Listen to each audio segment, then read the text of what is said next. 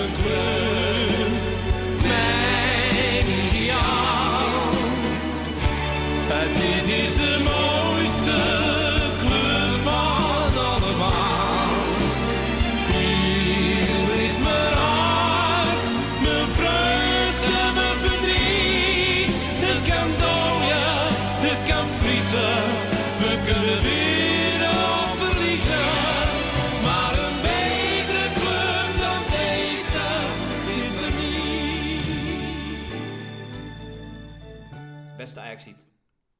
tof dat je luistert naar de allereerste aflevering van Mokum FC. Een wekelijkse podcast over het wel en wee van de allermooiste club van allemaal, Ajax Amsterdam. Mijn naam is Kevin Suave en iedere keer weer word ik vergezeld door een aantal prominente, bevlogen, eh, enthousiaste Ajax-fans, volgers, watchers. En ditmaal zijn dat Robbie Boerboom, hoofdredacteur van Ajax1.nl, Jan Verdonk en Luc Kramer.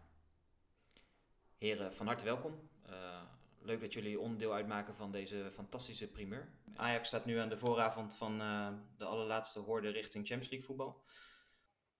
Ontzettend belangrijke heenwedstrijd tegen Dynamo Kiev spelen we morgenavond. En daar gaan we het ook zeker nog even over hebben. Maar ik denk dat we in eerste instantie even terug moeten kijken naar het afgelopen weekend. Zaterdag de wedstrijd tegen VVV in Venlo. Wederom een stroeve wedstrijd. Geen al te beste vertoning van, eh, van Ajax. En eigenlijk danken we onze overwinning gewoon volledig aan die mooie nieuwe technologie, eh, de VAR. Die goal die werd afgekeurd van Venlo, later die penalty. Eh, hoe keek jij tegen die eh, beslissing aan, Bobby? Ja, ik vond het zeker een terechte penalty voor Ajax. Eh, ik vond ook eh, de afgekeurde goal van VVV wel terecht. Het was een lichte overtreding, maar wel een overtreding. Ja, natuurlijk Ja, was het over. Shirtje trekken, shirtje trekken. Altijd. Ja, precies. Ja, hij had hem wel echt vast. Eh, het was wel echt heel licht hoor. Ik vraag me af of je daar zo'n grote stap voor naar achter moet maken als dat uh, Tagliafico deed. Maar ja, eh, ja, op zich terecht. Het was een overtreding, dus eh, alleen maar heel erg fijn. En in dit geval eh, pakt het eh, goed uit voor Ajax.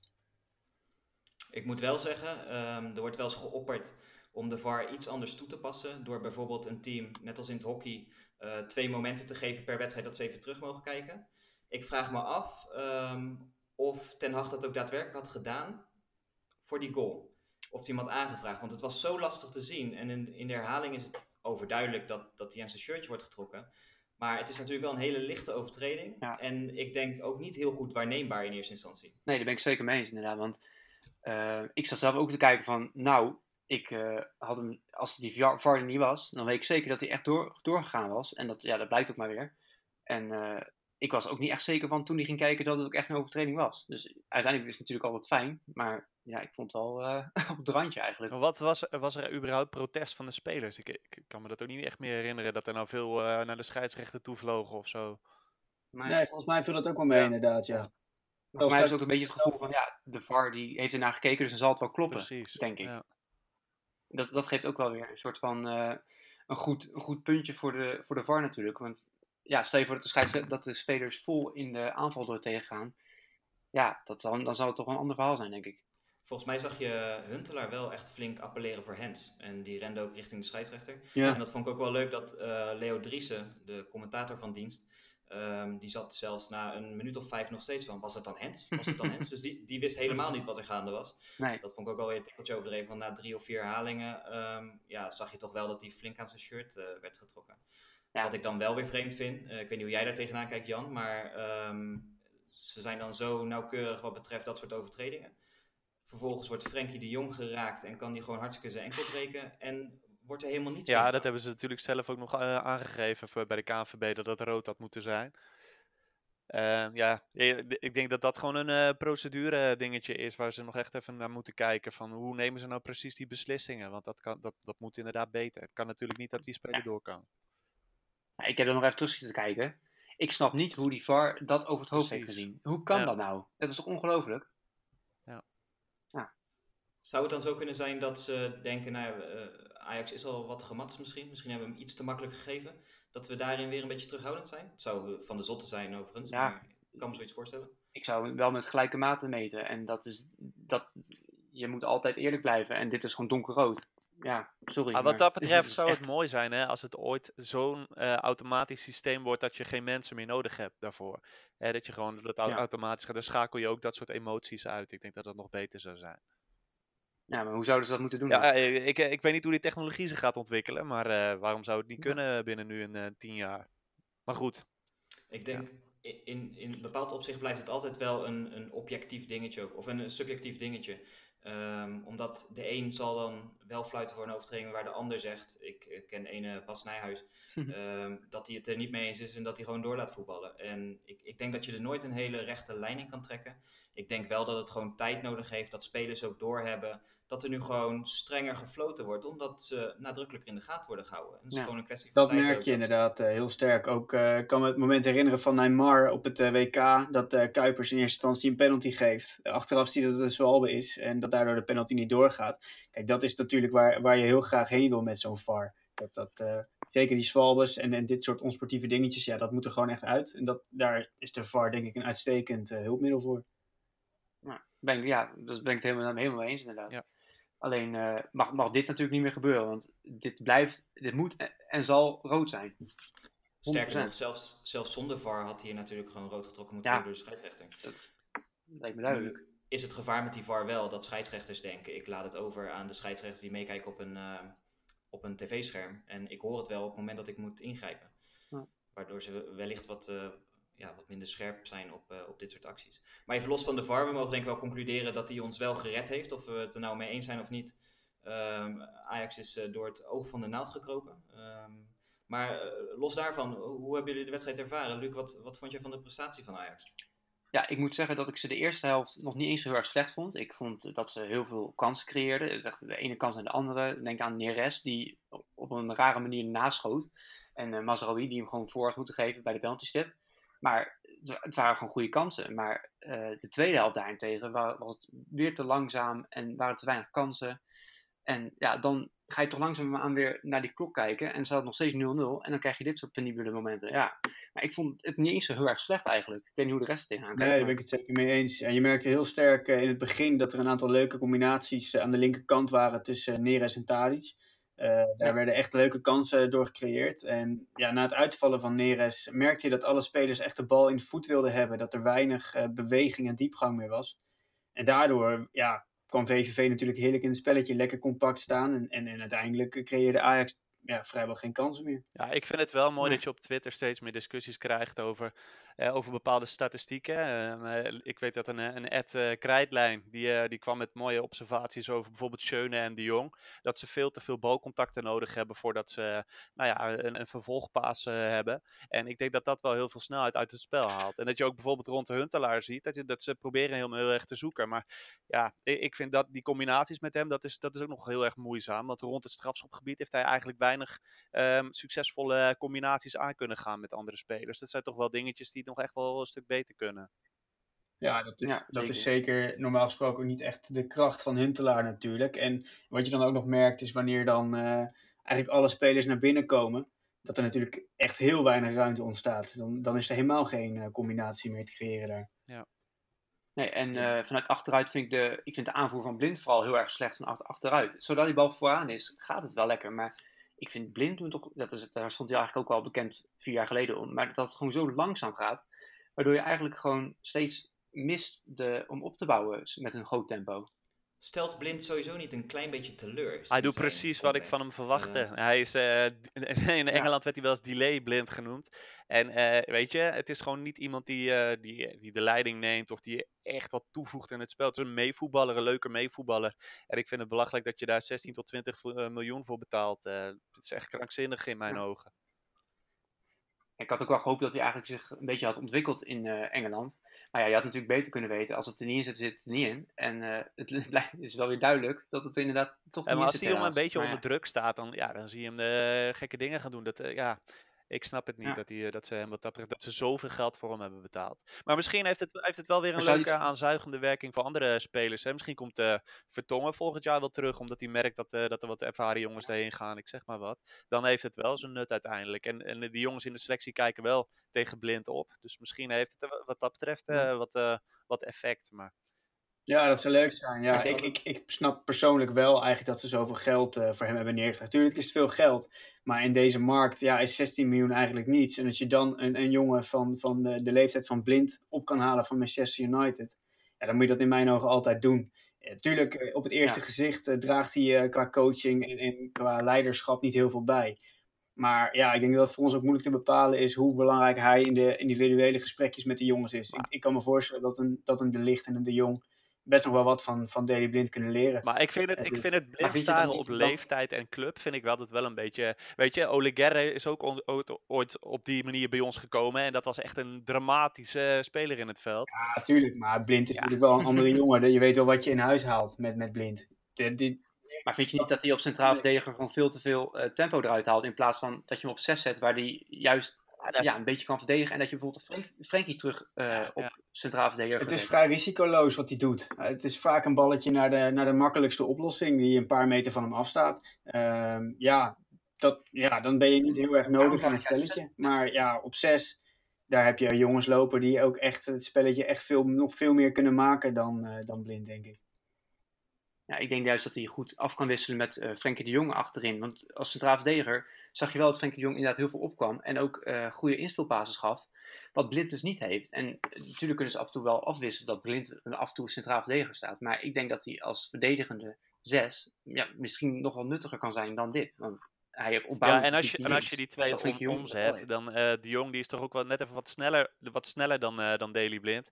En ik denk dat je dat achterin dan Ja. nog op een gegeven moment wat snelheid tekort gaat komen. En dat, dat eh, de Jong dat weer iets kan compenseren. Dus ik, ik ben daar ook wel voor dat die omzetting plaatsvindt. Ja, misschien moet Ten Hag dat dan maar na eh 1 september doen. Want eh, ik ben bang dat Frenkie er anders vandoor gaat. Om Ja. Frenkie een beetje Ja. tevreden te houden. Ik denk ook dat Is hij het vooral niet- daar speelt omdat hij dus tevreden gehouden kunnen. Is het sowieso niet het geval dat, ehm, in, in ieder geval als je naar Ajax kijkt, dat Frenkie de Jong zijn beste wedstrijd heeft gespeeld juist centraal achterin en Ja, Daley Blind zijn 100%. beste wedstrijden speelde op het middenveld. 100% ja, duidelijk. Maar ehm, straalt Daley Blind het uit op het veld dat hij een speler is die eh, een aantal jaren in de Premier League heeft gespeeld bij maar dat, beetje dat kun je toch niet van hem verwachten. Dat Zo'n speler is hier nooit geweest. Wat moet hij dan nu gaan doen? Opeens gekke tackles doen of zo? Weet je, kijk, het is geen Tadic qua mentaliteit en qua, qua type speler. Het is gewoon een beetje een bescheiden eh meevoetballer gewoon. En dat, dat, dat, ja, dat zit, dat zit er niet in. Maar je ziet wel dat hij iets slimmer is geworden in het veld. Qua, qua inzetten van tackles en, en, en nadenken en positioneren. Maar daar is heeft hij het altijd iets van slimmer moeten hebben, hè, van spelintelligentie. Maar, ja, Ja. ja, maar om daar Nee, zoveel geld voor te betalen, ja goed, ja, daar blijf je erover. Ja. Ik sluit me wel aan bij Jan dat stel dat dit betekent dat het een effect heeft dat een Jan Vertongen ehm, of andere oud-voetballers besluiten om terug te keren naar Ajax, dan ehm, heb ik het idee dat het. eh, Ja, weet je, je kreeg op een kan gegeven moment dat riedeltje van ja, eh, oudspelers moeten niet terugkeren, want dan zie je wat er van komt. Hè, zoals eh, Johnny Heitinga en zo. Maar die jongens waren zo over de top dat het logisch was dat dat helemaal niks werd. Dus Ja. het is misschien mooi als je een paar succesvoorbeelden hebt. Misschien krijg je het. Ja. Ja. Ja. Bij, je eh, moet jongens hebben die net iets daarvoor zitten. Ja, maar ik vind dat bij, bij Huntelaar vind ik de, de tendens ook wel vrij negatief. Tuurlijk, het, het is niet, eh, ja, het is geen Dolberg qua meevoetballen, et cetera. Maar ja, ik- ik denk dat hij toch nog wel heel erg belangrijk is. Als je kijkt met hoeveel inzet hij eh, loopt en tot de laatste minuut blijft hij ook mee terugsprinten als het nodig is. En ja, hij, hij blijft er toch wel gewoon regelmatig een bal inschieten. En hij speelt natuurlijk Ja, ook omdat Dolberg niet eh, topfit is. Hè? Ik bedoel, Ja, dat sowieso. ja. Maar zal Doorweg met de, met, met, de, met de vorm waarin hij was vorig seizoen en waarschijnlijk ook nu nog steeds is, zal hij dan voor Huntelaar spelen? Ik denk het eigenlijk niet. ja, Ik vind dat ik het wel zou moeten krijgen, maar ik denk dat dat bij Ten Hag niet gaat gebeuren. Nee.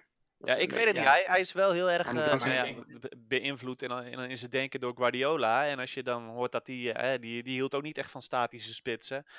Eh, dus misschien dat hij, dat hij juist daarom wel liever Dolberg eh, in, de, in de punt zet. Zodat hij hem iets meer kan terug laten zakken. En, en net even wat meer die combinaties kan aangaan dan Huntelaar. Maar ja, we zullen het moeten afwachten. Feit is wel dat we volgens mij heel blij moeten zijn dat Huntelaar er is. Eh, vooral gezien de situatie van Dolberg, die al een tijd lang sukkelt met, eh, met wat blessures. Eh, en daarachter misschien ook onvoldoende eh, opvolging al is. Eh, vind ik het gewoon heel fijn dat we wel kunnen rekenen op een Huntelaar in de spits. Volgens mij met zijn ervaring en zijn koelbloedigheid. Want hij mist een hoop kansen, maar hij loopt wel gewoon eh, één op één in de kwalificatie voor de Champions League. Ehm, ja, ben ik wel heel blij dat hij voorin staat. Ja, tuurlijk. Je wil hem altijd erbij hebben. En helemaal als dan Dolberg er toch niet bij is. ja, dat geeft allemaal Huntelaar. In plaats van een uh, Sierhuis die er nog duidelijk niet klaar voor is. Of een uh, Cachera die niet eens meer is tegenwoordig. Over leiderschap gesproken. Um, bij Blind missen we dat misschien een beetje. Ik vind het verrassend hoe Tadic zich manifesteert. Echt als, uh, als leider van de groep. En, en die rol ook wel heel nadrukkelijk opzoekt. Uh, ik vind het soms zelfs een tikkeltje geforceerd. Ik weet ook niet of dat altijd even natuurlijk overkomt op de rest van de, uh, van de selectie. Had jij dat zo ingeschat, Jan, vooraf? Ja, maar hoe, hoe, goed kennen wij als Ajax de Tadic? Hè? Dat is het ook wel een beetje. Ik bedoel, ik, je hoorde van die spelers dat hij na, na, na drie dagen al uh, de, allemaal tactische aanwijzingen vanaf de bank aan het geven was. En, en je hoort van anderen dat het al, uh, eigenlijk altijd al in hem zit, uh, die, die, die aanvoerdersrol en die, en die mentaliteit. Dus ja, ik, ik kende hem als, als speler alleen qua, qua de beelden, weet je wel. Ik heb nooit zo gekeken naar hoe, hoe die, de, op de, wat voor effect hij op de groep had. En nu, nu je met, ja, als Ajax ziet bezig ziet, dan let je daar ook meer op. En dan, ja, dan blijkt toch wel dat hij uh, echt wel een uh, belangrijke leider in deze selectie is voorlopig. Nou, ik geloof dat hij dat bij Twente was, hij dat volgens mij ook. Ik weet niet hoe hij dat bij Southampton was, maar daar was hij ook heel gewild. Ik, ach, aan Twitter te zien in ieder geval. Dus ik geloof dat hij altijd, altijd ja. wel een beetje zo'n speler is geweest. Maar of hij, of hij het in deze mate was, ja, dat ja. valt nu pas op eigenlijk. Ik vond het wel heel mooi om te zien dat die ridicule discussie die volgens mij aangezwengeld werd door Johan Derksen over de relatie tussen Ziyech en Tadic. Misschien moeten we het niet eens aanhalen, ja. maar dat die vervolgens met de grond gelijk werd gemaakt op basis van zo'n filmpje dat dan op Twitter verscheen, waarin nou ja, Ziyech die, die bespringt hem werkelijk.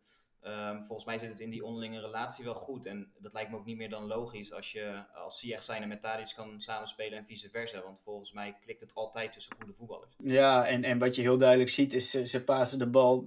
Ja, het lijkt in ieder geval nog wat liefst naar elkaar. Uh, als je elkaar niet mag, dan, uh, dan gebeurt dat niet, denk ik. Tenminste, als ik een jongen uit mijn voetbalteam niet uh, mocht, dan gaf ik hem de bal net iets minder snel. Ik denk dat, ik denk dat je sowieso bij Ziyech ja, niet, niet, te veel moet proberen af te leiden uit zijn mimiek. Want het is niet altijd de meest enthousiaste jongen. Nee. Dus ja, een beetje, beetje simpel van, van Derks ja. in mijn ogen.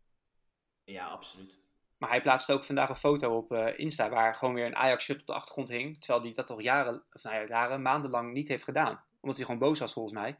En nu stond er weer een Ajax-shirt op de foto. Dus ja, ik denk dat... Ja, ik zag ook al een uh, transferjostietje op uh, Twitter voorbij komen. Als in de, dat dat een post was waarin ja. hij bekend maakt dat hij blijft. Nou ja, ik weet niet of dat uh, daadwerkelijk zo was, maar ja, het zou leuk zijn. Ja, tuurlijk. Het zal prachtig zijn, want we hem er natuurlijk bij hebben. Helemaal dit jaar nog. Um, we zitten wel met een uh, klein probleempje voor de aanstaande wedstrijd tegen Dynamo. Dat is het uitvallen van, uh, van Neres. Labiat die werd nu gebracht als zijn vervanger tegen VVV. Wat vonden jullie van zijn uh, prestatie? Ja, matig. Hè? Ja, ja, ja. heel matig. Ja. Maar ja, ik bedoel, die jongen die lijkt een beetje te geforceerd over uh, zich uh, te willen bewijzen. Ik denk dat hij uiteindelijk echt wel een hele nuttige selectiespeler kan zijn. Maar ja, ik vraag me af of die rol waar hij nu in uh, gebruikt wordt, of hij daar nou zoveel tot zijn recht komt. Je mist bij Ajax eigenlijk een, een, soort van type Rommedaal of zo, weet je wel, die je achter de hand hebt en die wel die diepte heeft. Ja, Labiat heeft dat niet. En die, die ja, voorlopig komt het er niet uit wat, wat Ajax in gedachten had, denk ik. Ja, en Heras had natuurlijk ook die snelheid aan de buitenkant. Hè? Hoewel linksbuiten vond ik hem wel echt veel minder goed dan op rechtsbuiten. Maar uh, dat heeft Labiat duidelijk niet. En die heeft ook nog eens niet de techniek van Neres. Dus die kan het ook niet goed maken. Nee, daardoor. precies. Als je zaterdag, uh, zaterdag ook af en toe zag uh, dat hij nou, echt de meest mooie passes van, van Ziyech kreeg. En die gewoon over de, over de achterlijn laat lopen.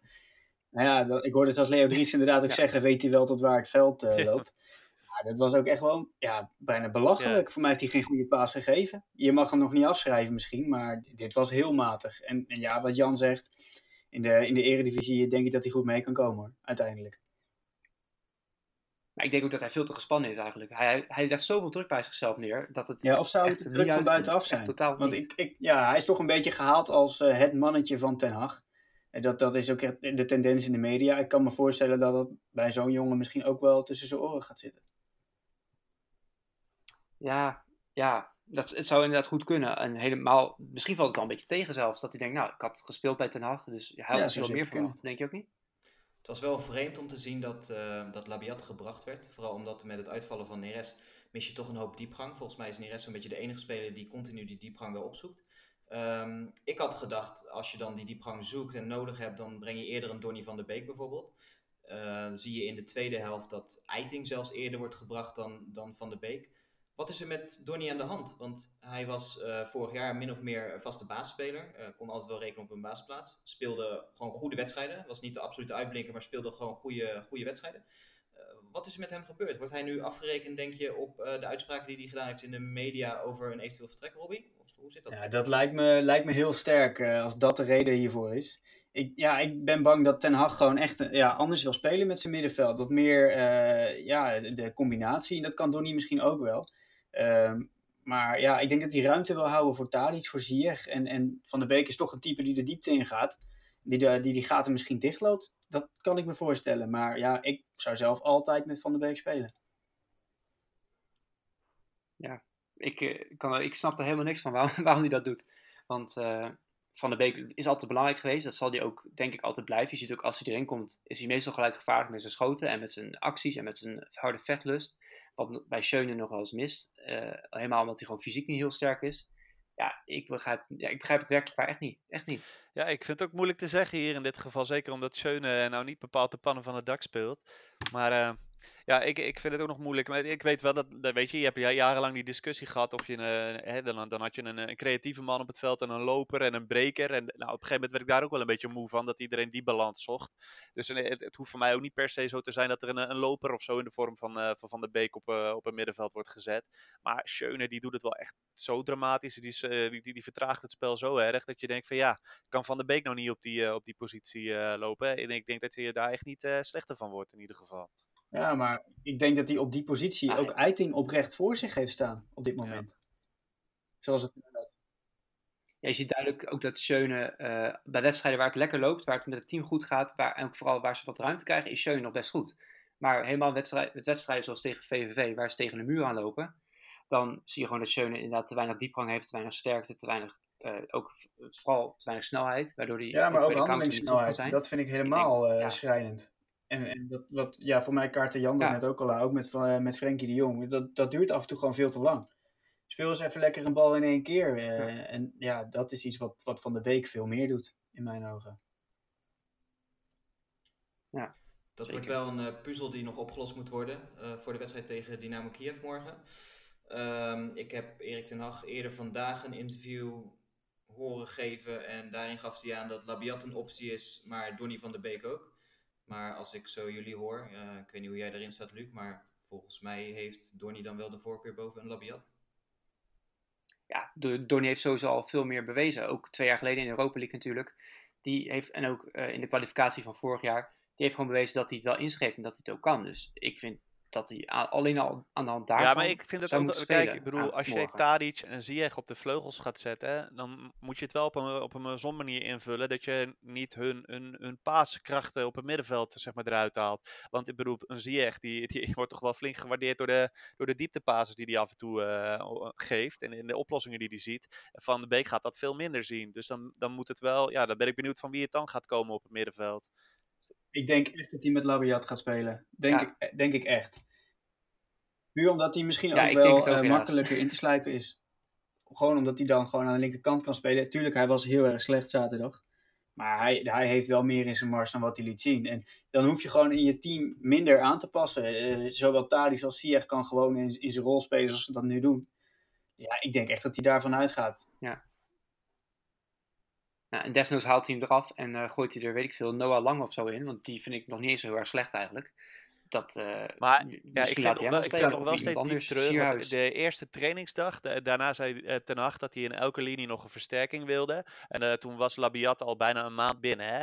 Dus eigenlijk betekende Ja. dat ook dat ze nog een versterking voorin zouden halen. En na die tijd zijn, is Tadic gekomen en is Blind gekomen. En hebben ze dus niemand meer voorin gehaald. Ik, zou, ik had toch wel heel erg graag gezien, zeker nu. Ja, oké, de Bandé en Neres vallen dan geblesseerd uit. Maar je, je mist nu wel echt diepte in je selectie wat dat betreft. Of breedte vooral. Eh. Dus je, dus je wil, eigenlijk zou je nog een, eh, een, eh, een buitenspeler moeten halen in mijn ogen. Ja, gewoon echt een ander type. Het- Die, die gewoon op Ja, snelheid eh, de diepte zoekt. En een voorzetje aflevert. Dat, dat, ja, dat moet je hebben. Nou, ik begin langzaam ook een beetje te denken dat ze, dat ze Blind Tadic natuurlijk is een mooie, mooie, eh, mooie kans die ze hebben gegrepen dat ze, ze hebben binnengehaald. Maar ik denk eigenlijk dat het een soort van goedmakertje is van ja, oké jongens, nu zijn we, de fans zijn tevreden, we hoeven niet zoveel meer te doen. Ja, ik weet niet of dat zo is. Hè. Kijk, ik, denk dat, ja, dat het ook jarenlang zo is geweest dat Overmars wel, wel meer van dit soort aankopen had willen doen. Maar dat hij gewoon geblokkeerd werd steeds. En nu, nu zie je juist dat die ruimte ontstaat en dan komen dat soort gasten. Hè, ik bedoel, Ziyech eh, kon die eerst ook eh, halen voor een eh, niet eh, misselijk bedrag. Ja, dus, dus het is ook langzamerhand wel, komt er wel wat minder weerstand vanuit de club. En waardoor hij wat makkelijker dat geld uit kan geven. Dus ik weet niet of dat nou, eh, of dat erachter zit. Of dat het gewoon is omdat, het nu, omdat ja, Overmars nu de ruimte krijgt. Maar er is wel enigszins Ja. gebroken met eh, de Ajax-filosofie. Eh, dit soort bedragen werden nooit eerder zo makkelijk uitgegeven. Ik denk inderdaad dat Overmars van eh, de RVC min of meer carte blanche heeft gehad om, om flink geld er tegenaan te smijten. Eh, wat vind je ervan, Jan? Is dat een, een move die je aanmoedigt omdat we dan beter kunnen aanhaken bij ook de Europese subtop? Of eh, wil je dat ze gewoon vasthouden aan Ajax waar het altijd voor heeft gestaan en dat is toch veel nadrukkelijker eh, die jeugdopleiding? Ja, en- maar eh, kijk, dat moet altijd centraal blijven staan. Maar je, je moet natuurlijk, je kunt niet altijd zelfvoorzienend blijven of zo. Dus het hoort bij een topclub dat je af en toe je versterkt echt met, met, met, met goede spelers. En die kosten nou helemaal geld. Ik denk als je ook in het verleden kijkt naar Luis Suarez, die je voor veel geld hebt gehaald. En dat soort jongens, dat- ja, da- dan betaal je gewoon even wat meer geld. Maar je, je weet wel, ja, je, je hebt over het algemeen krijg je er wat meer voor terug. Tuurlijk zul je eens een keer een Soleimani ertussen hebben, maar over het algemeen eh, de- haal je er gewoon meer uit. Ja. Ja, Orihuela ja. Oké. Er is natuurlijk ook geroepen, en dat, dat is ook wel een beetje zo'n cliché-ding, dat Ajax zou het Bayern München van Nederland moeten zijn. eh, als je ziet wat ze aan kapitaal hebben, maar ook uit exposure, uitstraling en gewoon middelen eh, ten opzichte van een PSV en een Feyenoord. Ik geloof dat die vergelijking niet helemaal opgaat. Maar ik denk wel dat ze nu een eerste stap zetten om toch een soort eh, hegemonie te creëren in, eh, in Nederland. En, en toch die heerschappij te pakken, in ieder geval op nationaal niveau. Ja, ik denk wel dat dit de manier is om dat, dat te willen bereiken. Door af en toe gewoon, nou, in dit geval zelfs ervaren spelers te kopen die veel geld kosten. Maar ja, dat heb je ook wel nodig. Zeker om, een, eh, om de jonge jongens die zo getalenteerd zijn als, eh, als Eiting, De Licht, eh, van, de, van de Beek, De Jong, et cetera. Die moeten natuurlijk ook gewoon wel iets hebben om zich aan vast te houden. En waar ze, waar ze op kunnen bouwen in het team. Nou, dat zijn dit soort jongens. Dus dat is echt heel goed. Maar ja, je moet natuurlijk ook niet vergeten dat Bayern natuurlijk gewoon ja, een tijd lang de grootste club ter wereld was. Hè? Dus dat, daar kan Ajax zich natuurlijk al aan optrekken. Maar ik vind de vergelijking wel een beetje overdreven misschien. Want natuurlijk willen alle spelers naar Ja, Bayern. en dit is wel relatief gezien, hè, voor Nederlandse Dus, begrip. Kijk, dan is het een best wel logische, lo- logische vergelijking in mijn ogen. Enige verschil is wel dat eh Bayern München haalt de, spelers, de sterspelers van Borussia Dortmund. Maar dat zie ik Ajax niet zo 1, 2, 3 doen van een Het is ook nog niet geprobeerd, hè? Ik bedoel, eh, ja, waarom had je niet Bergwijn of, eh, of Berghuis kunnen strikken? Ja, je was wa- waarschijnlijk veel geld kwijt geweest, maar ja, ik had het wel eens willen zien. Zou zo'n speler de stap durven maken? Vooral van Feyenoord naar Ajax en, en andersom is natuurlijk best wel gevoelig. Zou een, een, een, een Bergwijn van PSV of Berghuis van, van Feyenoord de stap durven zetten naar een Ajax?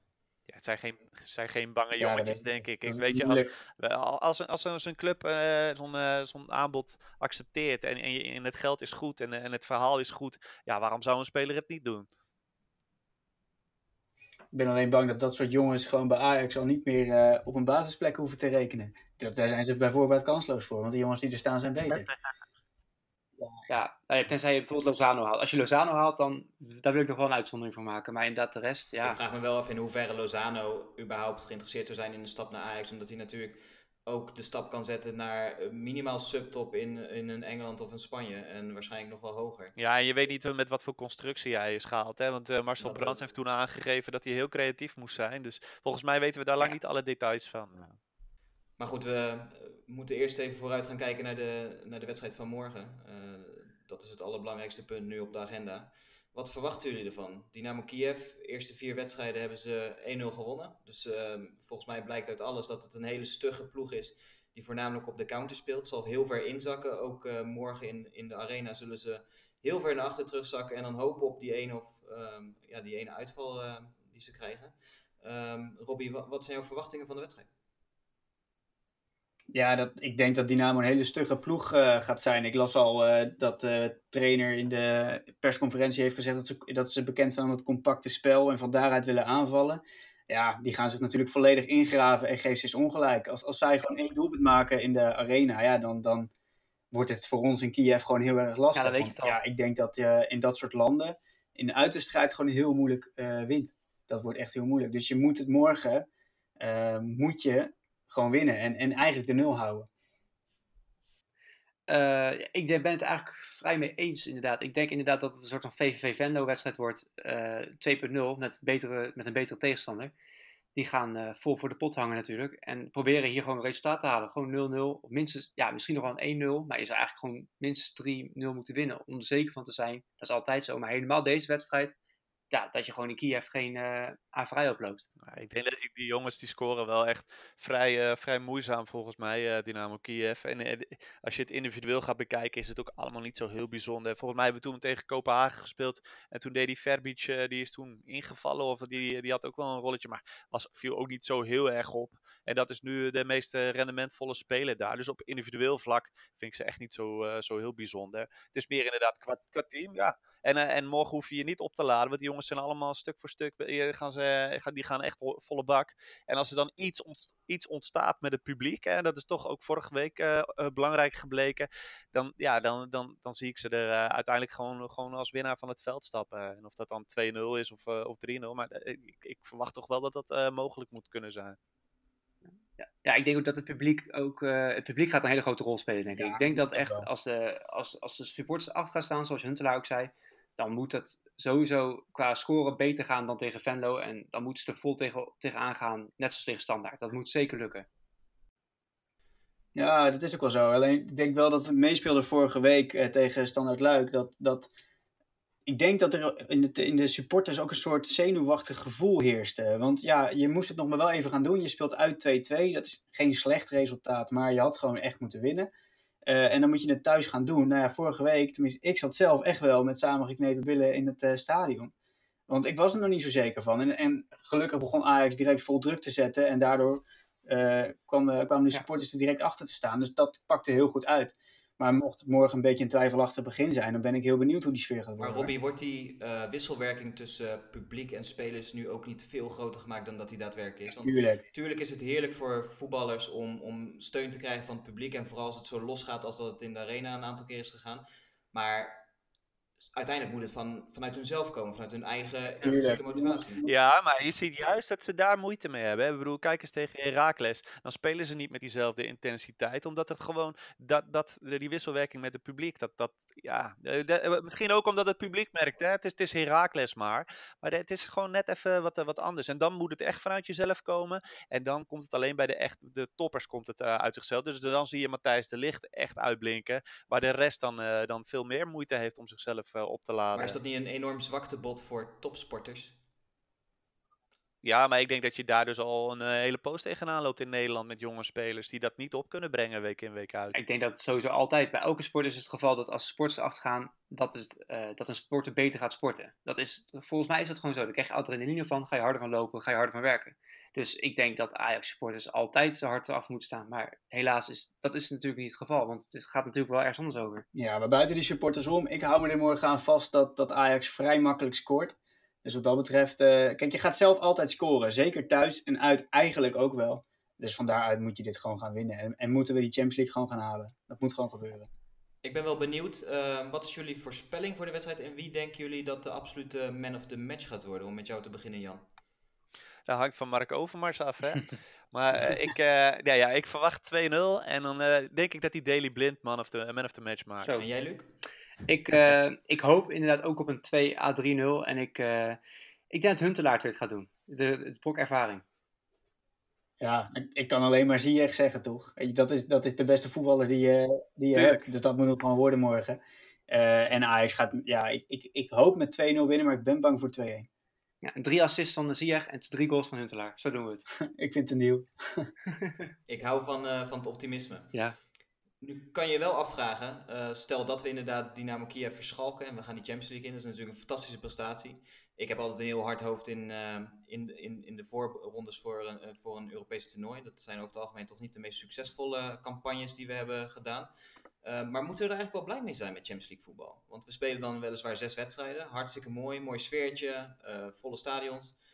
Maar... Ik ben wel blij dat je die vraag stelt, want ik vind het zo'n onzin dat iedereen maar zegt van uh, Ajax en PSV moeten de Champions League halen. Ik denk altijd maar weer aan twee jaar geleden, toen hebben we het ook niet gehaald, maar je hebt een fantastisch Europees seizoen. En je naamsbekendheid is het gewoon goed geweest dat je weer een Europese finale hebt gehaald. Heb je kansen om punten te pakken voor jezelf en voor Nederland. Dus weet je, als het niet zou lukken, dan moet je ook gewoon, ja, dan kan je een fantastisch seizoen uh, Europees draaien. Ja. Dus uh, weet je, maar en alles hangt uiteindelijk in de Champions League af van de loting. Want als jij uh, tegen Real Madrid en, en Manchester City loopt, nou, dan wordt het gewoon, dan weet je dat Ja. het heel lastig gaat worden. Ja, Dan mag je hopen dat je derde wordt. En dan kan je eigenlijk hopen liever, nou, in plaats van dat je in de Europa League speelt, waar je nog eh, puntjes kan pakken voor Nederland. En nu, ja, dan wordt het heel moeilijk in de Champions League. Ja, het is sowieso te hopen. Ik, ik hoop dat ze de Champions League halen. Ik vind ook dat dat wel het streven sowieso ook moet zijn. En dat je van daaruit, denk ik, dat je daar heel blij moet zijn met een derde plaats. Eh, en dat dat misschien wel het doel moet zijn.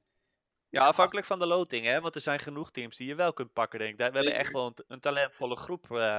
dus, hè, dus een achtste finale of zelfs nog een kwartfinale met een beetje geluk. Zou nog best wel erin moeten kunnen zitten. Maar ja, je bent gewoon afhankelijk van eh, wat eh, de balletjes gaan doen. Ja, straks. ja, ik zat te kijken toevallig naar die, naar die indeling van die potten. En, en ja, als het aan mij ligt, pak ik uit pot 1 het liefste Manchester City. Want dan, dan ontloop je direct zowel Liverpool als United. Nou ja, dat, dat zijn wel ploegen waar je het, ongeacht eh, hoe sterk ze nu zijn, maar wel heel lastig tegen gaat krijgen, denk ik. Dus dan kan je... Ja, United heeft fantastisch ingekocht natuurlijk. eh. nee, maar natuurlijk, ik- ze zijn veel verder dan twee jaar geleden bij Ajax. Maar het blijft wel een feit dat je tegen jongens als een Pogba en, en, en Lukaku, et cetera, het wel gewoon ontzettend lastig gaat krijgen. Ondanks hoe- hoe getalenteerd de jongens allemaal zijn. ja.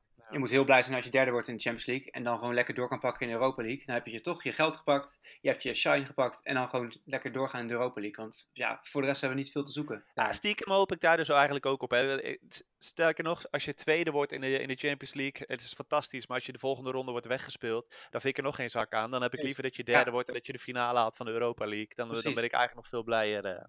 Eh. En je moet je ook afvragen wat het met zelfvertrouwen doet. Hè? Als je drie, vier keer flink op je broek krijgt in de Champions League. Hartstikke mooi hoor, dat een vol stadion met eh, allerlei toeschouwers die helemaal uit hun plaat gaan. Maar word je daar beter van? Nou, ik denk dat ze op Feyenoord heeft bewezen dat je er niet beter van wordt. Ja, ik denk dat het alleen maar heel veel kracht kost elke week. En eh, dat, dat het misschien wel de Eredivisie eronder gaat leiden dan. Ja, nou ja, dat is in voorgaande jaren natuurlijk wel gebleken. Even terugkomend op wat Robbie net zei. Manchester City hoop ik ook. Het is alleen jammer dat Siem de Jong weggaat, want eh, die weet wel hoe hij moet scoren. tegen die, eh, Ja. Vliegtuigje. Ja, maar dat jij, zo'n Siem de Jong, dat die, die is dan een paar jaar weg geweest. Maar je hebt het idee dat hij 50 jaar is weg geweest als je hem ziet bewegen. dat is echt niet te geloven. Wat een hark. Maar zegt dat dan wat over het niveau van de Ajax-ploeg destijds? Of zegt dat wat over de eh, stagnatie bij Siem de Jong? Of misschien zelfs Ja? Nou ja, ik denk allebei wel. Hè. Ik denk dat bijvoorbeeld Dani de Wit, als hij tien jaar geleden bij Ajax had gezeten, dan had hij, eh, had hij echt wel door kunnen breken. Maar- nee, maar weet je, dan had hij veel meer kans gehad. En, en nu, nu is het toch moeilijker, denk ik, om, eh, om, om het als middelmatige speler te redden. Ja, Ja. dat is. Ja, het gaat nu minder ook om, eh, om, om wilskracht en om eh, vechtlust. Maar ook echt meer om het voetballen met Ja. Ziyech en Tadic. Ja. En ja, daar komt hij wel echt in tekort. Stonden jullie van te kijken? Het, het verhaal dat eh Siem de Jong richting Australië vertrekt, hoogstwaarschijnlijk. Eh, ja, ik had wel verwacht dat hij zou verhuurd worden. Maar dat hij dan kiest voor Australië vind ik wel best wel bijzonder eigenlijk. Ik, ja, het is bijzonder. Ja, ik ben benieuwd of hij eh, daar iets gaat Zijn doen. carrière in Europa is natuurlijk wel gewoon klaar. Hij heeft bij geen enkele club daar echt nog wat bij te dragen. Dus vandaar, ja, van daaruit denk ik, prachtige transfer, mooi land om te gaan wonen, mooi avontuur. Ja, ik snap het wel. Ja. Misschien is het ook wel beter dan een eh, club in de zandbak. Nou, dat Ik denk ook. wel. Ja. Qua geld misschien niet, maar qua, qua ambities nog wel. Ja, ik denk dat hij hiermee ook wel het einde aankondigt van eh, zijn carrière echt in de absolute top. Of tenminste de wil om de absolute top te bereiken. Ik denk dat hij erkent dat, dat hij niet die topspeler is die een hele belangrijke rol in een Premier League kan, kan eh, vertolken. En, en om die reden ook gewoon kiest om nu een mooi avontuur aan te gaan. En dat is ook wel weer de, de charme en de kracht van Siem de Jong. Weet je, het is een fantastische Ajax-ziet, een hele leuke gozer. Heeft ons eh, ja, het hardst laten juichen in jaren. Eh, Maar ja, ik vind het wel heel tof dat hij zo reëel is dat hij zoiets heeft van... ah, ja, ik heb niet zo heel veel meer te brengen. Eh, laat ik zo'n stap maken. Ja, je kan ook als een Rafael van de Vaart erbij gaan lopen en eh, bij elke club proberen aan te haken, maar elke keer tekort komen. En je Ja. weet natuurlijk niet of Siem de Jong überhaupt aanbieding heeft, verder aanbieding heeft gehad. hè. Lijkt mij sterk hoor. Ja, Ja, nou. hij zou het niet voor zijn carrière. Ja, ik denk niet dat hij het uit luxe heeft gekozen om naar Australië te gaan. Als hij een mooie club in Europa eh, nog een beetje, die een beetje su- sub-top was. Nou, nou de, kou, de kou zal er wel iets minder op zijn spieren slaan. Dus misschien wordt hij, eh, wordt hij iets minder Het geblesseerd. zijn voornamelijk de longen, toch, geloof ik? Ja, ja. ja, goed voor zijn longen ook. Lekkere berglucht. Wat denk jij, Jan? Is eh, de transfer van Siem de Jong, althans de vermoedelijke transfer van Siem de Jong, is dat de laatste voor 31 augustus? Ehm, ik hoop eigenlijk dat Ajax zo verstandig is om eh Orguela ook nog eh, van, de, van de hand te doen. En, eh, en ik, Dennis Johnson mag voor mij ook wel vertrekken. Ik denk dat het gaat, dat gaat sowieso niks meer worden bij Ajax. Dat, eh, die jongen dat, eh, is gedoemd te mislukken. Ja, ik Oké. zou het, ik nog iets over Onana. Misschien naar Marseille. Nou, dat, dat zou wel echt een aderlating zijn. ja, dat gaat natuurlijk niet Ja, gebeuren. en ook zo last minute, dat kan Dat echt niet. Dat kan je als overmars niet doen. Nee, maar daar gaan ze natuurlijk ook gewoon de absolute hoofdprijs voor vragen. En Ja, dan gaat het vast niet door. Maar ja, je zou het hebben hè, dat die nog weggaat. Want zo, Van Leer is natuurlijk alleen maar geblesseerd. Ja, en Lampoe is aan het weg. Dat, dat, dat kan natuurlijk ook gewoon niet. Ja, die kan eerst met de lat nee. Ja, dan zou je heel snel moeten schakelen naar een nieuwe keeper. Maar die zijn er ook niet zo 1, 2, 3. Want ja, welke club gaat nou nog last minute zijn eh, keeper Eh, eh, ik denk ook dat ze genoeg doen? vertrouwen hebben in Kotarski eh, op de lange termijn. Alleen eh, daar, daar moet je nog heel even mee wachten. Ja, Dat was Onana natuurlijk ook. Onana was ook nog eigenlijk nog te jong toen hij eh, in Ajax 1 kwam. Toen was hij ook niet heel goed. Ja, en, en eh, ja, dat valt me eigenlijk nog mee hoeveel Afrikaanse Capriola hij heeft uitgehaald uiteindelijk. Daar was ik ook wel wat banger voor. hij is wel heel rustig geworden, ja. Ja, Ja, hij is nu echt, echt, echt Bij heel werkt die Amsterdamse kou weer eh, wat beter. ja. altijd als ik hem zie, heb ik echt het idee dat er in zijn hoofd zoveel omgaat tijdens die wedstrijd. Dat hij zo dol eigenlijk is. Maar op een of andere manier onderdrukt hij dat toch een beetje. Ja, volgens mij is hij hartstikke gek. Eh, ja, ik kan niet anders zeggen. Overigens ben ik nog, vind ik nog wel, ik ben benieuwd of Ziyech, of die wel was weggekomen als hij gewoon voor Nederland had gekozen met zijn internationale carrière. Hè? Ik bedoel, ik, ik uit- denk eventjes na over eh, van die boeken over die transfers en de nationaliteit die je hebt, wat voor rol dat kan spelen. En juist omdat hij voor Marokko heeft gekozen, en dat is toch een bepaald stempeltje. Ja, ik, ik, ik vraag me af of hij wel was weggekomen als hij gewoon Nederlander echt was geweest. Ja, eh, je hebt best wel kans dat je Ja. daar inderdaad een punt hebt. Dat, dat zou best wel kunnen. Maar ja, het is moeilijk te beoordelen natuurlijk. Ja, Ik dat denk- is een gevoelig Ja, die puntje, speler- denk ik ook. Maar eh, Ja, ja, ja. Maar die speler van Luik is geloof ik die nummer 10 van de afgelopen eh, week. Die was een, ook hard. Ja, die is ook, die is ook Marokkaans, Ja. toch? Ja. Ja. Ja, dat is ook een hartstikke goede speler. Maar ik denk dat hij ook beter kan dan, dan Luik Ik eigenlijk. denk wel dat als Ziyech gewoon een hartstikke sterk WK had gespeeld, was hij absoluut weg geweest, los van zijn nationaliteit.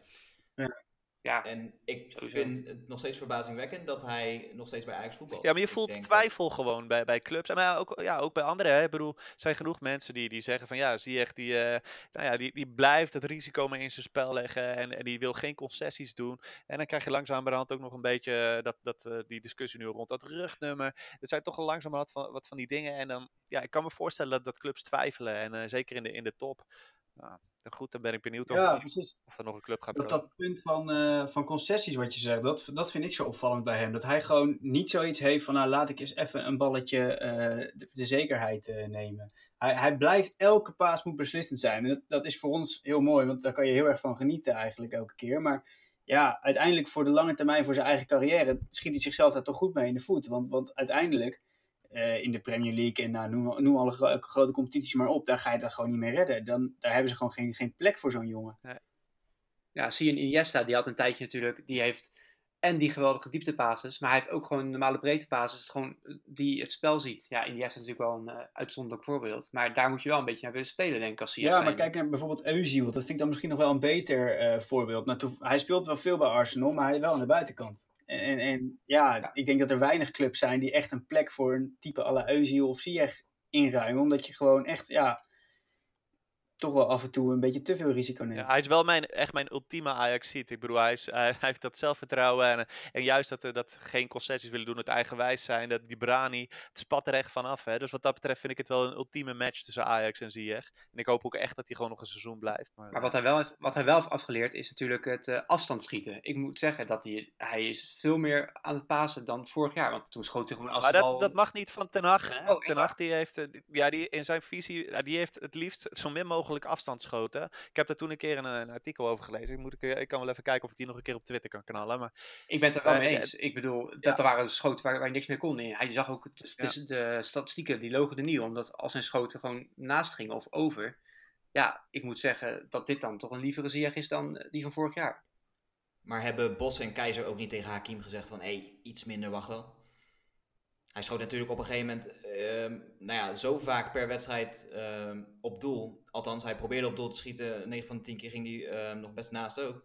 Maar ik, ik neem aan dat een Keizer en een Bos eigenlijk hetzelfde hebben gezegd als dat Ten Hag nu ook heeft gedaan. Niet zoveel schieten van. Ja, ik weet het niet. Misschien ook juist, misschien ju- dacht hij juist van, nou ja, Ziyech kan hartstikke goed schieten. Laten we hem gewoon eh, schieten als hij wil schieten. Want voor hetzelfde gaat vliegt er eentje in. Want dat kan natuurlijk ook zomaar. Ik weet niet of dit... Ja, Bos en, en Keizer lijken mij juist eh, type trainers die zeggen van nou, Ja. doe maar lekker, probeer het maar en, en, en eh, leg het risico maar in je spel. Tenminste, daar leek het in ieder geval in, in zijn spel ook wel Ja, zeker. Alsof hij totale vrijheid daarin kreeg. Om nog even terug te komen op wat eh Jan zojuist zei. Ehm Hakim Ziyech is natuurlijk de ideale speler voor Ajax. En ik, ik heb dan ook niet begrepen dat er zo'n moeizame relatie is ontstaan met een deel van de supporterscharen. Want ehm, wat mij betreft klopt zijn imago niet helemaal. Als je ziet wat voor een werklust hij ook nog eens naast zijn eh, technische eh, capabilities op het veld laat zien. Hij gaat natuurlijk zodra hij een bal verliest als een gek erachteraan en zorgt ook dat hij hem, dat hij hem weer verovert en blijft net zo lang doorgaan tot hij die bal ook weer Maar hij heeft. een, Het is niet zo dat hij... ja, hij, heeft, Ja, hij heeft een vrij negatieve uitstraling. En ik denk eh, bijna zeker te weten dat er gewoon wat, wat PVV-elementen in het publiek zitten. Die, die, die, ja, waar, waar dat gewoon een, een bepaalde werking op, op heeft gehad. Ja, het is alleen jammer dat hij, dat hij dan het, eigenlijk het zelf zo heeft uitvergroot. Dat het, dat het leek alsof het gewoon de, de hele Ajax-supportersgroep tegen, tegenover hem was. Maar dat was natuurlijk totaal niet zo. Want er zijn superveel mensen die hem enorm waarderen voor wie hij is. En eh, voor, het risico wat hij in zijn spel ligt. Ja, het is natuurlijk ook een wisselwerking. Als het Ajax-publiek laat zien dat ze het er niet mee eens zijn, dat hij van afstand schiet bijvoorbeeld vorig jaar, en eh, hij gaat daarop in, ja, daarmee voed je het natuurlijk alleen maar. Je had ook je benen kunnen laten spreken en gewoon had kunnen voetballen en niks kunnen doen. Maar ja, als je van die gebaartjes gaat doen richting het publiek, ja, daar, daar zijn ajax niet heel erg van gediend. Dus Nee, dat is ook zo. Ja, het is wel een mannetje natuurlijk. En ik denk bij Ziyech dat het ook meespeelt. Dat, dat, ja, hij wekt niet de indruk dat hij echt een intense Ajaxiet is of zo. Dat, dat, daar kwam hij ook niet mee binnen. En hij had al direct zoiets van, nou, twee jaar, dan ga ik, ga ik weer verder. Vorig seizoen eh, was hij daar helemaal heel duidelijk in. Dus ja, wat, daar, wat, wat dat betreft snap ik het eigenlijk wel. Maar ja, uiteindelijk is Ziyech een speler waar je vooral heel blij mee moet zijn met, met elke paas die hij geeft bij Ajax. Want ja, dat is gewoon, hij is Ja, geniaal. Ik vond het gezeur overigens wel een klein beetje hypocriet van hem. Want hij zegt altijd dat hij, de, hij, hij, hij wil zo, liever eerlijk zijn en gehaat dan, eh, dan hypocriet. En, eh, maar ik Ja. bedoel, als Ajaxide eh op, op de tribune gaan fluiten, wat toch vrij eerlijk is, zeg maar. Hè? en Die mensen laten gewoon merken wat ze, wat ze voelen, dan, dan vindt hij het opeens niet goed. Snap je? Ik vind daar wel een soort van spanningsveld in zitten, waarvan ik denk van, jongen, maak je daar niet zo druk om. Hou jij je maar gewoon lekker bezig met je eigen spel. En er zijn genoeg mensen die je waarderen, jongen. Precies. ja, en het is vooral heel dom dat hij heeft gezegd dat hij weg, per se weg wil. Want ja, nu is er geen club meer. En nou zit hij hier met Ajax en laat hij gelukkig wel zijn benen, zijn benen spreken. Dus dat is fijn. Maar ja, Ja, maar moeten zeggen dat je je, weg kijk, wilt. Ja, maar hij laat ook wel merken dat hij zich gewoon volop inzet. Dus wat dat betreft eh, denk ik dat eh, de supporters dat heel snel vergeten zijn. En, op zijn, hij is natuurlijk al voor een Eredivisie-speler vrij oud, eigenlijk. Dat is gek, maar dat is hij eigenlijk wel. Dus ik snap heel erg dat hij zegt ik wil weg. Dat vind ik volkomen logisch. Eh, maar ja, voor ons is het vooral heel fijn dat hij, Hij bracht, bijna uit, alsof, hij bracht wel- het bijna als ik ga weg. Alsof hij al de transfer had gemaakt. Ja, maar ja, ik snap ook wel dat hij, daar was vanuit ging eigenlijk. ver, Zeker als je nog een WK mag gaan Hij was al vrij ver met de AS Roma, hè. Dat was een, het is een beetje gek gegaan, eh, Ja. geloof ik. Dus. Ja, maar ja, die, die hebben Pastore kunnen krijgen. Ja, dan had ik ook voor Pastore kunnen kiezen. Zou, had ik ook voor Pastore gekozen. Ja, dat wel zeggen. Ja, maar ik denk ook dat iedereen dacht dat eh Fekir naar Liverpool zou gaan. Dat was ook bijna een kan en was- kruiken. ja. Nou, dan was het logische op- eh, gevolg geweest dat eh Ziyech naar, naar Lyon zou gaan. Wat, wat ook een fantastische transfer zou zijn. Zeker. Ik denk dat het een prettige samenloop van omstandigheden is dat hij echt nog een jaar langer bij eh, Ajax blijft voetballen. Laten we in ieder geval eh op Als hij Ja. zoals dit. Ik blijf wel denken dat hij een, een relatief makkelijk slachtoffer is voor de supporters. Hetzelfde geldt denk ik ook voor Labiat. Dat, dat gaan toch de spelers zijn waar ook dit seizoen weer heel snel een negativisme eh, naartoe zou Beetje de mannetjes in, het, eh, in de selectie eigenlijk. Ja, terwijl ik, het- ik heb Ja. dat eerder met Daily Blind. Eerlijk, ja. Het meer zo'n, ja, een beetje zo'n type als Sim de Jong. Weet je, zo'n brave broeder die dan, eh, die dan meeloopt. En dan denk ik, ja, als je het niet laat zien eh, en, je bent en je voegt ook nog qua persoonlijkheid weinig toe, dan, eh, dan heb ik er niet zoveel mee. eh, het risicoloze. Maar goed. Nou ja, dat is natuurlijk wel zo. Dat de verwachtingen zijn zo hoog gespannen. Vooral vanwege die hoge transfersom en zijn verleden bij Manchester United. Echte Ajax ziet. Het kan alleen maar tegenvallen. Ja, oké, maar we moeten natuurlijk ook niet doen alsof Daley Blind eh, een, een, een Suarez is die terugkomt. Weet je, het is gewoon een prima voetballer. En niet heel veel bijzonders, maar voor Ajax begrippen gewoon heel degelijk en, en prima. En ook 16 miljoen, ja, het, het is voor Ajax niet eh, gebruikelijk dat ze zoveel geld uitgeven. Maar we moeten dat bedrag ook niet overschatten, denk ik. Ja. En het, eh, Vreemd genoeg is eh, Ha- Hakim Ziyech niet eh, de hoofdrolspeler in eh, heel deze transferwindow qua geruchten. Maar Frenkie de Jong. Die is eh, niet van de Spaanse eh, nieuwsbladen af te slaan. Die staat volgens mij iedere dag weer op, op een voorpagina ergens. Eh, waarvan ze ook wel enigszins verzekerd zijn van een transfer naar Barcelona. Zien jullie dat nog gebeuren? Luc, wat, wat denk jij ervan? ik zie het niet meer gebeuren, eerlijk gezegd. Ik denk dat hij voor zijn eigen carrière gaat, gaat kiezen. En zelfs als ze in de Europa League spelen, dat hij gewoon blijft. Want hij heeft nog genoeg te leren. En dat begint hij zo langzamerhand ook wel in te zien, denk ik. Hij zou ook wel heel stom zijn als hij nu nog zo laat, eh, eigenlijk alweer in de, in de zomer, nog vertrekt naar Barcelona. Want je, je kan de voorbereiding niet meedoen, helemaal niks. Dus je moet eigenlijk, ja, je bent van een van de laatste die binnenkomt, ja, dan, dan kan je de speelminuten sowieso wel redelijk op je En dan buik kan je nog de zegen van Savi hebben, maar de- ja, hij moet het toch echt gaan laten zien. En ik denk niet dat hij nu nog voor Barcelona al klaar is. Vinden jullie het niet jammer dat hij niet in een veel eerder stadium al heeft aangegeven dat hij gewoon bij Ajax wil blijven? Dat hij uitspreekt, hoe dan ook, welke club er ook komt. Nu is dat natuurlijk lastig in de voetballerij en dat zeggen ze Ja, ook altijd. Maar Zijn we eerder wilt- voor de gek gehouden, toch? met Snyder, met, met Milik, et cetera, waarvan allemaal werd gezegd, ik blijf, ik blijf. Nou ja. is wel realistisch eigenlijk, goed. wat, wat hij zegt. Ja, je weet het nooit. Nee, maar het is wel jammer dat, en dat zie je ook bij eh, Matthijs Ligt bijvoorbeeld, eh, ze durven niet met 100% zekerheid uit te spreken dat ze gewoon Ja, ja, jaar langer voetballen bij Ajax. De licht die is er natuurlijk ook gewoon klaar voor. Hè, die, die, eh, dus, dus ik kan me hartstikke goed voorstellen dat hij dat, hij dat zegt. Ja, je, moet- je moet er inderdaad gewoon niet omheen draaien. Gewoon direct, direct zijn daarin. En als jij, dat, ja, als jij graag een stap maakt en, en Ajax zou het bod accepteren, ja, dan, dan heb je natuurlijk alle, alle recht om te gaan. Maar eh, Ajax doet er, Ajax doet er Ik verstandig aan om die jongens vast te houden. Ik denk dat ze dat voorlopig heel erg goed hebben gedaan. En daar hebben- zijn ze ook heel duidelijk over geweest. Dus. Ik denk dat ook de Ajax-fans Ja, dat- niet veel teleurstellen. Stel je voor, hij zegt duidelijk, ik blijf. En eh, hij gaat dan toch weg. Ja, dan moet je, ze horen, dan moet je ons eens horen praten. Dus nu zegt hij, hij gewoon, Ja. is hij gewoon reëel. Zegt, ja jongens, het kan gebeuren als ik weg, als er een mooie club komt. Nou, ik vind het eigenlijk wel eh, eerlijk van hem. Het is in ieder geval goed om te zien dat Ajax zich niet laat verleiden door hoge transfersommen. Want volgens mij staan ze er nu wel iets anders in dan eh, dat ze voorheen deden. Toen was het ook wel heel aantrekkelijk om zo'n transferbedrag te accepteren en een goede speler te laten gaan. Nu lijkt het echt dat ze heel erg bewust bezig zijn met het bouwen van, van die selectie. En spelers kosten ten koste ook wel echt wel binnenboord willen houden.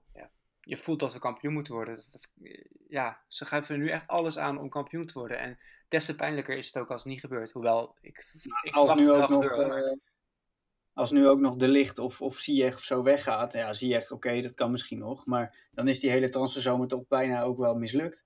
Leuk hoor, dat we dan Blind en Tadic hebben gehaald. Maar als nu nog een van die jongens weggaan, die zijn misschien wel veel belangrijker. Hoor. Ja, en je hebt grote Schuurs gehaald. Nou, ik eh, moet nog eh, zien of hij het gaat halen, Schuurs. Want ik vind hem maar bij- bijzonder sloom. Is log. sowieso, Dus- hè. Ik bedoel, als je kijkt naar de aankopen, eh, Tadic, daar kan je dan hartstikke tevreden over zijn, denk ik voorlopig. Maar als je Blind, eh, Schuurs, eh, Labiat, Bandé, die moeten allemaal nog maar laten zien, hè, dat ze het geld waard zijn. En dus eh, dat, dat wordt, eh, dus, ik ben benieuwd wat, eh, wat, als we de balans op gaan maken aan het einde van het seizoen, of Overmars er dit seizoen nou ook weer zo, zo goed uitkomt, vraag ik me ernstig af.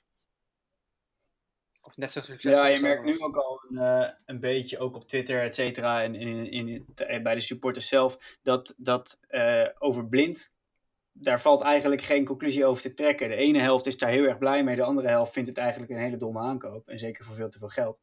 Eh, dus ja, ik denk dat dat sowieso een heel moeilijk punt wordt. Ja, zolang je je, je ja, verwachtingen een beetje bijstelt bij hem, denk ik Ja, maar als ze hem voor, als hem voor prima 8 aankoop is. miljoen hadden gehaald, Weet je, dan waren die verwachtingen ook anders geweest. Ik denk, ook, je geeft nu zoveel geld uit dat je denkt van, was er niet een, een betere speler eh voorhanden geweest voor dat geld? Dat is het meer. Dat, eh, ja. Ja. Ja, we moeten ook niet overdrijven. Blind is natuurlijk nog steeds wel in jaren de beste centrale verdediger. Of in ieder geval speler, middenvelder die we gehad hebben. Die, ik zie Weber niet liever daar dan Blind. Ik zie ook Moisander die we een tijd hadden staan. Ja, ah, Oké, maar ik vind, vind Matthijs de Ligt wel eventjes uiteindelijk- eh, een mijlenver. eh ja, Tuurlijk. Ja. Wat Matthijs Ligt staat daar ver boven. Maar ik vind Blind toch graag... eh, ik heb hem toch graag ernaast staan. Ondanks dat hij nog een beetje tegenvalt. Maar we moeten ook niet overdrijven. Eén speler die we in ieder geval kwijt zijn is Justin Kluivert. Die eh, heeft zijn eerste assist ook al te pakken en krijgt flink wat lofzang ook geloof ik van zijn, eh, van zijn teamgenoten. Jan, Nou ja, wat zoals wat hij bij Ajax ook was. Eh, lekker opportunistisch. En er zal af en toe het zal het fantastisch zijn. En af en toe is het gewoon dramatisch. En ik, denk, ik ben benieuwd of dat genoeg is uiteindelijk om, om, ja, om basisplaatsen af te dwingen daar in, in Rome.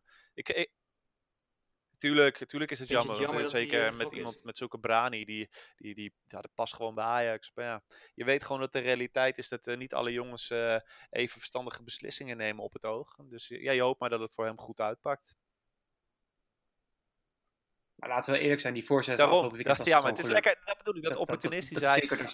Ja, dat, dat, dat, dat dwing je dan misschien ook een beetje af met die stijl. Maar er zullen ook vijf van de tien eh, minimaal zullen totaal verkeerd gaan. En dan, ja, dan, Hij heeft echt groot geluk dat Ja. Seco een geweldig af, linkervoet heeft. Ja. Want anders was die bal gewoon, Ja. ja. was hij gewoon de tribune ingevlogen bij zo'n. Ja, ik vraag me ook af hoeveel voorzetten die eigenlijk überhaupt nog gaat geven. Want ik heb bij Ajax dat niet zo gek vaak zien doen dat die fatsoenlijk aankwamen. Nee, maar hij kwam ook van rechts, wat hij bij Ajax nooit heeft gedaan.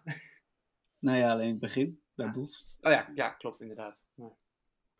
Maar hij heeft natuurlijk wel bewezen dat hij in ieder geval een heleboel potentie heeft. En of het eruit gaat komen, ehm, hij liet het niet altijd zien. Het was voornamelijk tegen clubs uit het, eh uit het rechte rijtje. Maar dat er potentie en talent in hem zit, die, dat is er zeker. En moeten we dan ehm, toejuichen dat hij op zo'n jonge leeftijd al de stap zet naar een AS Roma? Of hadden we gehoopt dat hij toch twee, Tuurlijk. drie jaar langer nog bij Ajax had gevoetbald? Hoe sta jij erin? Ja, ik had hem nu, eh, helemaal nu Ne- Neres daar weg is. En eigenlijk nu Neres ook op linksbuiten niet zo heel goed is. Had ik misschien Kluivert nog wel graag erbij ge- gehad. Maar nou, aan de hand van vorig jaar niet. Maar ik vind Neres op linksbuiten ook niet heel sterk eigenlijk. Nee, die stelt wel iets teleur ten opzichte van eh, vorig seizoen. Die komt nog niet helemaal zo uit de verf. Althans, zo lijkt het eh, zoals hij vorig jaar deed. op Ja, hij moet gewoon naar binnen komen. Op rechts is hij prima. Maar hij komt snelheid tekort om er buiten langs te gaan.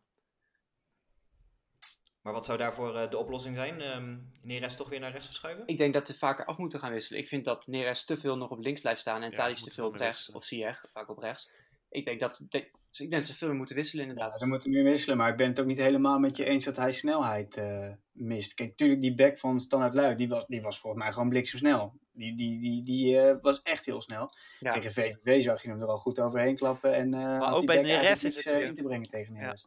Uit stilstand is hij te, snel, te sloom, bedoel ik. Uit, uit stilstand is hij vrij sloom, maar als hij diep wordt gestuurd is hij wel snel. Maar ik vind hem uit stilstand nog niet... Maar ook bij de Neres is het wel weer. Die jongen die heeft 16 miljoen gekost. En Ajax gaat straks over de transfersom die ze ooit ontvangen voor hem. nog 23% moeten afstaan aan Sao Paulo. eh, Sao Paulo. Dus die jongen die is, die is straks gewoon eh, verreweg de duurste Ajax ziet eh, ooit. En dan denk ik, ja, weet je, ik ben wel benieuwd of hij de top gaat halen. Want zo verfijnd vind ik hem nog niet. En, hij, hij is voor Ajax een hele nuttige speler. Hij heeft echt zijn rendement. Eh, je je beleeft er een hoop eh, plezier aan. Maar ja, ik vind hem nou ook weer niet van het niveau Suarez of zo, eh, die, die we natuurlijk ooit hebben gehad. Nee, zeker niet. bij welke Nee. club zien jullie hem spelen dan later? Ik, ik denk dat Borussia Dortmund nee, namelijk ik denk niet ook echt niet. Ik denk ook aan eh was AS Roma of zo, of Sevilla, dat, dat, dat soort clubs denk ik dan. eh. geweest. Sevilla misschien, ja. Ik vond dan ook wel weer mooi om te lezen dat, eh, en dat is eigenlijk een beetje tegenstrijdig als je kijkt naar eh, Zuid-Amerikaanse spelers over het algemeen. Dat zijn toch eh, voornamelijk broodvoetballers. Hè? En die, die, als de kansen voorbij komen, dan pakken ze die graag. Kijk naar Davison Sanchez, die na één seizoen al vertrekt. Dat hij ook bewust zei, ik wil bij Ajax blijven. Ehm, ik wil me nog doorontwikkelen. Ik ben nog niet klaar voor die volgende stap. Dus het is wel een speler die in ieder geval nadenkt over, over zijn, zijn carrière en de stappen die hij wil zetten. Ja, misschien dat hij daar ook gewoon wel ja, wat reëler in staat. Tuurlijk, hij heeft vorig seizoen zeker de eerste seizoenshelft eh, ja, heel goed gespeeld. Maar daarna zakte het ook weer wat in. Dus het is nog maar af te wachten eh, hoe goed het dit seizoen weer gaat. Je weet ook niet wat daarachter zat. bedoel, je hoort ook wel eens van die, uitspra eh, van die, van die mediaberichten je voorbij komen dat hij boos was dat eh, het bod op de, van Dortmund was afgewezen. Weet je, ik weet, ik, op een gegeven moment weet je ook niet wat je daarin moet geloven en, en hoever, in hoeverre die gestuurd wordt door, door mensen in zijn uitspraken. Dus eh, wat er echt in die jongen omgaat, dat eh, vind ik moeilijk, eh, moeilijk te bepalen op Ja. basis daarvan. Het is ook moeilijk van zijn gezicht af te lezen. net zeggen, je kan Ah, hij ook niet lijkt zien aan wel moe van te inderdaad. ja. Ja, In die winkelwagentjes. of van iets ja. anders, maar dat... eh, we hebben het eerder gehad We hebben het eerder gehad over eh, de spitspositie, Huntelaar, eh, Dolberg. Eerder eh, deze week kwam het nieuws naar buiten dat Ajax van plan is om het contract van, eh, van Sierhuis te gaan verlengen. Ehm, die loopt nu volgens mij tot eh, 2019. Die willen ze gaan openbreken en verlengen tot 2021. Ehm, denken jullie dat Sierhuis op termijn ehm, eerste spits bij Ajax kan worden? Heeft hij de potentie om straks een Huntelaar slash Dolberg eh, op te volgen? Wat denk jij, eh Robbie? Ja, vind ik heel moeilijk eh, te beoordelen. Ik denk dat het wel meer een, een type spits is la Huntelaar. Eh, Dolberg is wel wat verfijnder. Ik- ja. Ik, ja, ik denk het niet eigenlijk. Ondanks dat het wel een goaltjesdief is, maar ik denk niet dat hij echt de klasse heeft om, om ja, spits van Ajax 1 te zijn en te blijven. Ja, hij was natuurlijk geniaal eh, vorig jaar bij eh, jonge Ajax. Maar ik zag hem inderdaad tegen Heracles spelen. En ik moet zeggen, ik zag de potentie niet te afstralen. Het kan natuurlijk Hoeveel eenmalig zijn, balcontact maar heeft hij gehad die wedstrijd? ja, hij 9 heeft of zo geloof ik. Echt heel weinig. Ja, weet je. Ja. Ja.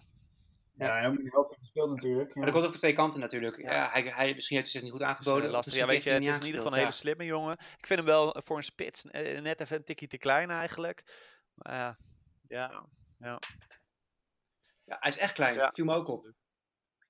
Maar zo'n jongen weet je wel, als Hij- hij, heel naar Willem II gaat of zo, dan zal hij veel minder opvallen. Ik, ik geloof niet dat hij dan, als hij eenmaal daar eh, terechtkomt, dat hij dan nog weer naar de top in Nederland gaat of zo. Dat, eh, dat lijkt me niet. Nee. Ik verwacht bij hem inderdaad wel dat hij eerder een stapje terug maakt dan, dan dat hij echt eh, bij Ajax gaat uitblinken. En, en ik denk ook dat het hangt natuurlijk heel erg af van Dolberg. Ja, die is nu geblesseerd. Hoe lang blijft die nog? Als die nog een paar jaar bij Ajax blijft, twee jaar of zo, ja, dan heeft Sierhuis, eh, ja, dan kan hij maar beter zijn biezen pakken, denk ik. Ja, dan heeft, maakt hij niet veel kans op speeltijd. Nee, helemaal niet als Dolberg gewoon gaat spelen.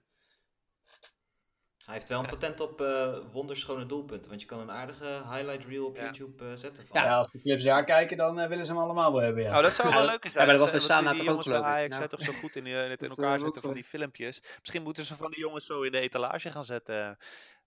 Ja, ja, ja. ja. Dan dat zou was zeker de Jong kunnen. niet naar Australië gegaan. Die, eh. die films gaan stuk voor stuk de wereld over eigenlijk. Dat viel me ook op. dat was zelfs Siem de Jong. Digitale scoutingsrapporten. Ja, nou ja, we, tijd zal het leren wat, eh wat Sierhuis in zijn mars heeft. Ik denk dat hij wel, vooral gezien de situatie met Dolberg, hij zal wat meer kansen gaan krijgen. Ik denk ook niet dat we hem eh, af moeten rekenen op die iets meer dan 45 minuten die hij gespeeld heeft eh, eerder dit seizoen. Hij heeft inderdaad daar weinig kunnen laten zien. Liet zelf ook weinig zien, maar denk niet dat het ver is om hem daarop af te rekenen. Eh, tijd zal het leren. Hij heeft in ieder geval wel een paar hele mooie doelpunten gescoord, dus dat heeft hij eh, al in Ja. de pocket. Wil ik afsluiten met een, ehm, een puntje, een, een interview met eh, de vader en broer van, eh van Appie Nouri, dat eerder deze week verscheen eh, bij de NOS. Ik weet niet hoe jullie, eh, of jullie het gelezen hebben eh, of gezien hebben. Ehm, ik heb het wel even gekeken en, en ik moet je dan wel zeggen, dan vind ik dit heel nietig waar we het nu het afgelopen uur over Ja. gehad hebben. Ik vind het nog steeds zo'n ontzettend sneu verhaal. Dat er dan eh, kleine verbeteringen waargenomen zijn. Dat hij op een bepaalde manier middels wat gelaatsuitdrukkingen kan communiceren. Tja. Eh, het, het is echt ontzettend pijnlijk. En ehm, ja, waar hebben we het dan eh, over gehad? Eh, Ah, ik wil één dingetje daar wel uitlichten uit dat interview. Want het viel me wel weer op dat er genoemd werd dat hij medicijnen kreeg voor de enkelblessure die hij had opgelopen. En dat, eh, dat hij daar buikpijn van had gekregen. Nou was ik in de, in de maand nadat hem dit allemaal was overkomen. eh, daarna heb ik eh, een boek gelezen over een eh, klokkenluider in de, in de farmaceutische industrie. En die, die meldde daar in dat boek dat er, dat er in het Deense voetbal, want het was een Deen die dat boek had geschreven, eh, dat er in het Deense voetbal ehm, pijnstillers werden, worden verstrekt, ehm, die eh, uiteindelijk eh, zelfs kunnen leiden tot, tot hartaanvallen en, en, eh, en maagbloedingen. Eh, en ja, dat die medicijnen eigenlijk helemaal niet verstrekt zouden moeten worden, maar dat daar de, vanuit de farmaceutische industrie veel te weinig openheid over wordt gegeven. En eh, toen ik dat weer hoorde hier in dit, eh, in dit verhaal van die, van, die, van die vader en die broer van Nouri, denk ik wel van wat voor medicijnen heeft hij gehad? En zoek alsjeblieft uit wat, wat, voor, wat voor invloed zoiets eh, gehad heeft. Want ook al is het maar een, klein beetje invloed, dan, dan ja, je moet daar toch wel vermijden dat dat in de toekomst ook nog ooit zou kunnen gebeuren. Ik weet dat het heel moeilijk gaat zijn hoor, zoiets. Maar eh, het viel me wel toen op dat ik dat boek had gelezen en, en dat, die puzzelstukjes vielen een beetje over elkaar heen. Dus sindsdien ben ik daar wel een beetje ja, achterdochtig ik over. keek er ook maar, wel van op, omdat het, het is Ja. gek dat daar ook zo weinig aandacht voor is geweest. Want het, eh, Ajax heeft natuurlijk op een gegeven moment het boetekleed aangetrokken. Hebben aangegeven dat er fouten zijn gemaakt bij de behandeling op het veld. Maar er is nooit sprake geweest wat nu dus eigenlijk in dit interview naar voren is gekomen. En ik vraag me af, er is onderzoek gedaan waarom dat nooit in de media eh, tot dit punt naar buiten is gekomen. Want het lijkt me inderdaad dat het een, een belangrijker punt is dan, dan zomaar een toevalligheid. eh, dat hij op datzelfde moment tijdens dat trainingskamp ook nog eens last had eh, Ja. van zijn buik. En volgens mij ook. Ja, ik de vermoed dat in het hele begin, toen het natuurlijk allemaal net gebeurde, dat daar ook, ja, daar was echt geen behoefte aan een, een echt onderzoek. Eh, daar was iedereen nog veel te, eh, ja, verdrietig eigenlijk voor. Dus ik denk dat dat ermee te maken heeft gehad. En later is er misschien gewoon te veel tijd overheen gegaan. Maar ja, ik, ik denk wel dat het heel belangrijk is dat daar iets over eh, onderzocht wordt. Ja, wat trouwens ook wel bijzonder is om te melden Ja, is dat eh, verschillende buitenlandse media hebben opgepakt. Ook dat Nouri inderdaad eh, het interview heeft, of dat de ouders van Nouri dat interview hebben gegeven. En dat ze allemaal eruit op hebben gemaakt dat hij al ontwaakt zou zijn uit zijn coma. Dat eh, is massaal Ja, verkeerd nou, vertaald. Dan zie je inderdaad dat de dramatische journalistiek niet alleen in Ja, Nederland voorkomt. ja. Ja, en nu, eh, dus nu denkt heel Canada, heb ik al gezien, Amerika ook veel nieuwsites dat eh Nouri wakker is. Nou, ik eh, vind het maar triest. Zoek, even, zoek het even uit. Ja. Het is allemaal heel triest en eh, nou ja, nogmaals, het laat ook zien dat eh, voetbal, het is hartstikke mooi, maar als het over zulke zaken gaat, dat er eh, belangrijkere dingen in het leven zijn. En laten we hopen dat, eh dat Nouri eh, toch nog vooruitgang blijft boeken en ooit misschien een, een bepaalde vorm van een, een leven kan, eh, kan opbouwen nog. Hoe klein de kans ook eh, is, helaas. Eh, in ieder geval een mooi streven is om eh, titel nummer 34 eh, dit seizoen voor hem binnen te halen. En laten we hopen dat er alles aan gedaan wordt om dat in ieder geval te realiseren. Absoluut. Ik wil jullie ehm, alle drie hartstikke bedanken voor deze allereerste aflevering van de Mokum FC podcast. Ehm, ik denk dat dit een ehm, podcast is geworden, een mooie eerste aflevering. En ik kijk uit naar nog vele anderen die dit seizoen zullen volgen. Eh, we blijven Ajax uiteraard op de voet volgen, zowel in de Johan Cruijff Arena als eh, alles wat zich daarbuiten afspeelt. Dat is vaak eh, net zo interessant als op het veld. Hartelijk dank voor jullie, voor jullie deelname en tot de volgende keer maar weer.